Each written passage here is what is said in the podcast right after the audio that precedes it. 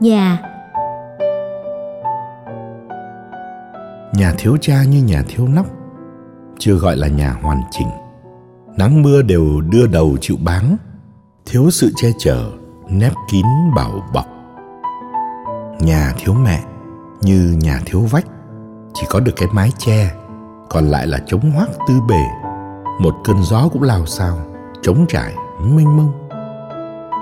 Nhà thiếu con là nhà rỗng không Một căn nhà có nguy nga lộng lẫy Vườn tược cắt tỉa cổng cao rào kín Vật liệu đắt tiền. Nhưng thiếu con Căn nhà rỗng Không bàn ghế, giường tủ, bếp núc. Thiếu nóc Người ta không gọi là nhà.